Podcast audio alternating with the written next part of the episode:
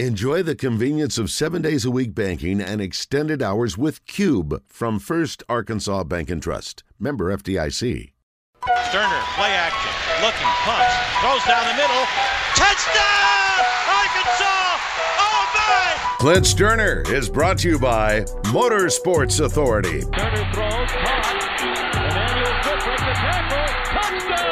Arkansas! with two great locations and hundreds of vehicles to choose from. Stoerner, very confident, throwing down the middle. Hey, this Clint Stoerner, he's putting on a show. Check them out or visit online at msastore.com. Play fake, Stoerner steps out of trouble. Wow. To a oh. wide open receiver. It's Cobb towards the end zone. Touchdown! All right, let's bring him in. Yeah, putting on a show, all right. Clint Stoerner on the Brandon Moving and Storage Hotline. What's up, Clint? Man, I, I feel like I should have been on Sam Pittman's uh, injury list right there. Man, had a had a had a rough evening, boys. Had a late uh, late post game show. Got in about two thirty, and then that six month old boy, life life comes at you fast, doesn't it? Buddy, no doubt. Yeah, we'll change it a heartbeat. We were it's National Dog Day. Do you guys have a pet at home? We do, we do. We, my wife had one. I inherited one in the marriage, and, and uh, Khaleesi is her name. She is a a uh, Alaskan Klee Kai, which is a which is really a little bitty. It's, it's a miniature husky, like a little bitty husky. So it might it might take from that that your wife is watching the Game of Thrones prequel. No question, no question. Okay, all right.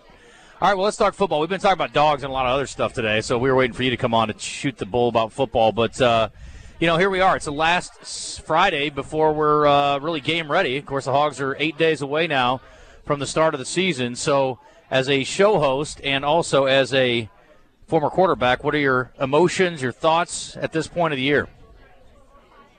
Well, let's let's start with what Sam Pittman just said. I mean, uh, the listeners heard it themselves. I mean, that's that's a, a big time concern, and and not not only just generally speaking as us three sit here and, and, and talk to Arkansas about college football, not having two corners, you know, uh, in stone as your starters, two guys that have separated themselves.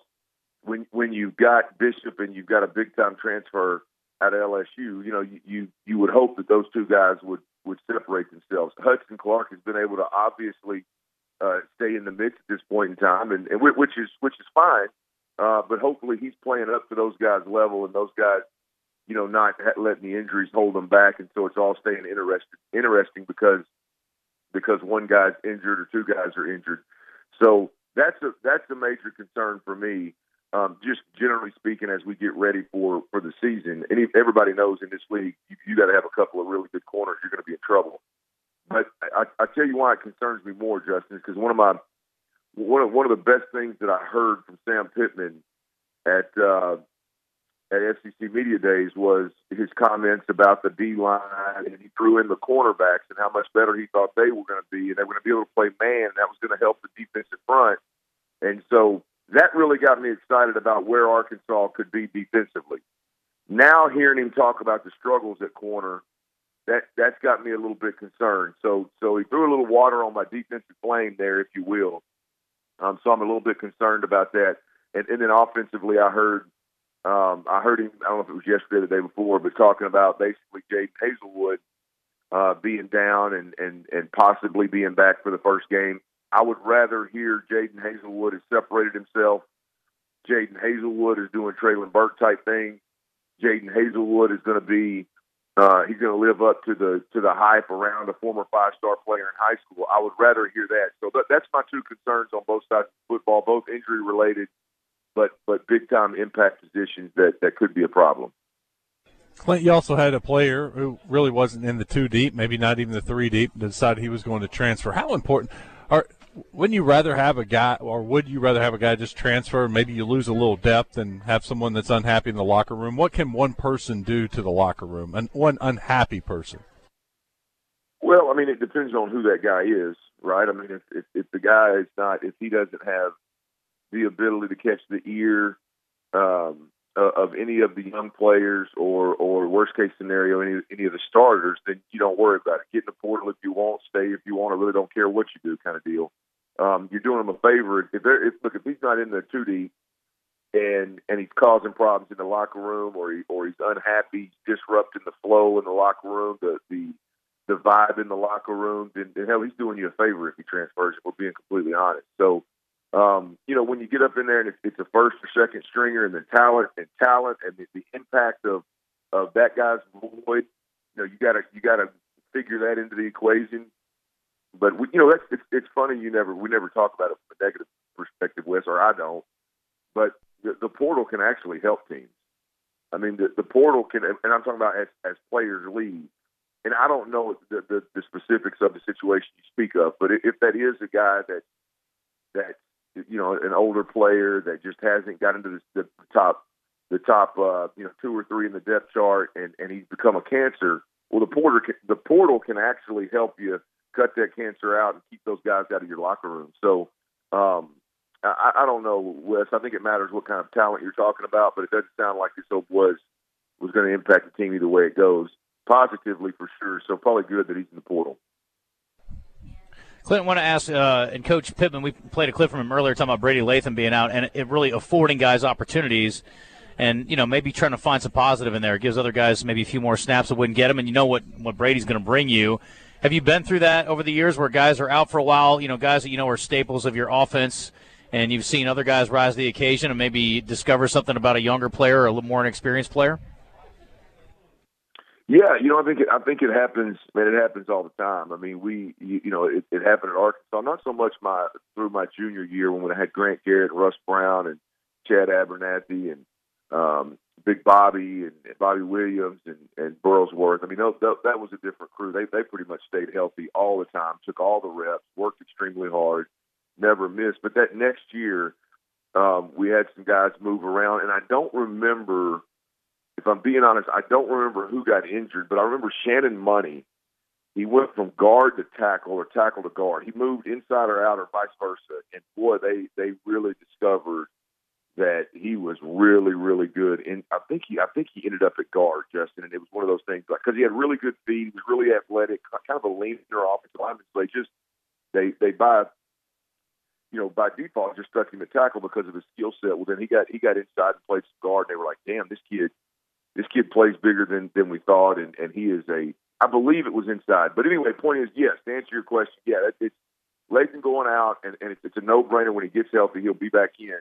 Um, what I, the conversations that I see, and I, this is the guy that I've been, the, the Ty'Kieast Crawford kid is a guy that I mean, I remember him in high school. I remember him in high school coming out and being a big time recruit and and following some on social media from a from a, a, a the videos stuff they post. I mean, this kid this kid's got potential to be, I mean, an absolute monster. I don't know what's held him back to this point, but physically he's got potential to be an absolute monster. So with Latham out, I believe we're going to see a little bit more of Crawford. Uh, if he can stay healthy, we'd see a little bit more of him, which I think is a good thing. I, I think that's if a kid like that that's physically, I mean, just gifted as much as anybody out there, if he just can't figure things out mentally or he just can't settle into one position or the other. Sometimes you throw him in a game for a couple of weeks and they'll work that out for the coaching staff and they'll let the coaching staff know, hey, this is where I belong and I'm better than anybody you got. So keep an eye on that kid and see if he can come around. I know it's not, I know it's not um, physical attributes that are holding him back because he he physically is a is a monster. You know, we had the same case with Nico Davillier. Uh, he's from Maumelle, big time freshman defensive tackle, and he was running the kind of third team Clint, and they had a couple guys get nicked up and injured, and so they moved Nico, Nico up to the second team, and all of a sudden he's practicing against better offensive linemen, and he's, he he was dominating. You know, and coach came out and said he's going to play this year. We found out because of an injury that he's good enough to, to play for us, and he's going to get snaps this year. He's not going to redshirt. Isn't that isn't that beautiful? The young fella. I didn't think about it from a, a young player's perspective, but you know, those young guys come in there and they're used to, for lack of better terms, kind of half-assing through practice, always being better than everybody. Heck, they can they can really half-ass it through a game if we're being completely honest. Some of the better ones, guys like that. So guys that have never learned how to just turn the motor on every single play at practice, much less in a game, all of a sudden you throw them in the in there in the ring with a heavyweight. That's a that's an offensive lineman that's been in the game for a while. That's a a good college football offensive lineman and the guy's got to go, hey, I'm either going to sit here and get my tail whooped every single snap, or I got to bring it. And all of a sudden, that guy starts bringing it. He grows up real quick. right? He, he grows up overnight, and all of a sudden you go, damn, this kid's better than we thought as well. So yeah, that's a great point, man. It, it'll grow up a young kid in a hurry. Um, sometimes it'll crush them. Sometimes it'll prove to you and everybody else they can't play. They're not a four star. They're not a five star. On the other hand, sometimes those guys will grow up in a hurry and all of a sudden blossom into a, a damn good player at an, at an early age. And, and now you got a guy for three plus years that uh, that potentially could be a special player. So great point, Wes. Talking to Clint Stoerner, courtesy of Motorsports Authority, MSAstore.com, and uh, he is on the Brandon Moving and Storage Hotline. Got Savage on the line, wants to ask a question. Clint, go ahead, Savage. Hey, what's up, Clint? How you doing? Good, brother. Good. You hear me? Hey, man, I hope you're getting to sleep with that new baby. But you know, talk about this Hogs Plus halftime and how do I win sideline passes and you know how do you win stuff when I'm when I subscribe and watch you at halftime shows? What how's that work? And I'll get off here. Appreciate it. Man, we we've ran through a couple of different shows with that Hogs Plus, and and uh, man, basically it's just I mean it's like trivia questions, uh, some trivia questions and some some uh, multiple choice of like do you have you know, how many yards will the Razorbacks rush for in the first half of this game, and they'll give you three options, and if you guess that right uh, before the before the half, obviously, then, then you'll win certain things. But there's all kind of little trivia based uh, questions or guessing, you know, what's going to happen in the video next kind of deal. How many times it's going to happen? And they've got unbelievable prizes. Justin, I don't, I don't know if you you heard that little video we had, but they've got they got all kind of they got all kind of prizes, man. Their Hogs Plus is doing big things.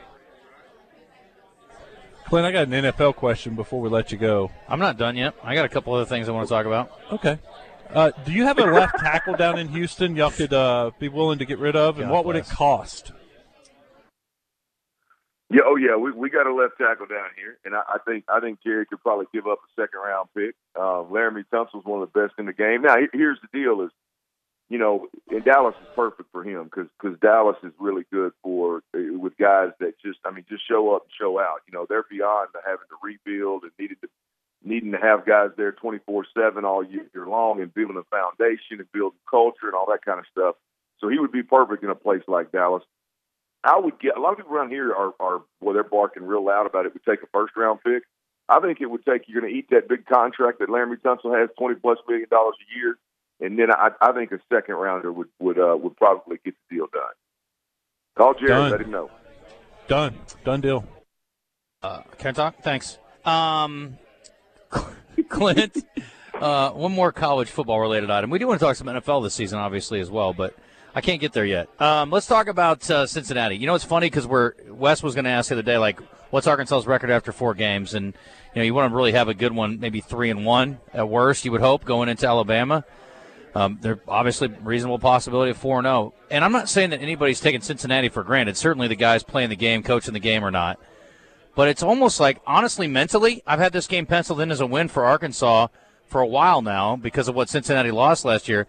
But this is such a huge game, I think, for so many reasons. And if you lose, I'm not going to say change the expectations for the season, but if you win the game, I mean, it definitely keeps you on track for what you think is potential, which is the possibility, an outside possibility, of a double digit win season. I don't know. I, I guess it's, it's first game's always huge.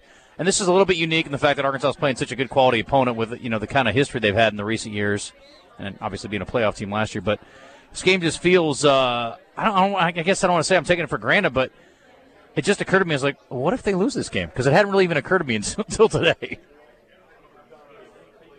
Well, I, I think I think here's the deal: is is I think if they were to lose that football game, that everybody would talk about how great Luke Fickell is, and not not how bad Arkansas is. If I'm being completely honest, And I I don't think it would be a, nationally. It would be a huge hit to the Arkansas Razorbacks. Now, I think inside the building, Sam Pittman would tell you that would be they would be disappointed. I mean, you look at you look at Cincinnati, and they lost they lost a ton of players uh, off of a defense that that was pretty damn good. Luke Fickell being a defensive minded coach um, he, he's a really good. I mean, he, he's he's top notch, and but I, I'm not going to put him on the same level with Saban in, in, a, in an area where he's just reloading at Cincinnati. So I think the the, the loss on defense is going to change the the landscape for Cincinnati, and then offensively they lost Desmond Ridder.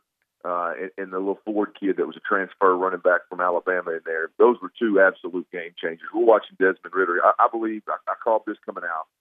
I thought he was the most pro-ready quarterback in this draft, and I think he's proven that in Atlanta so far in the in the uh, in the preseason. I, I think he should start from week one. Marcus Mariota is, is to me is is is a backup at best.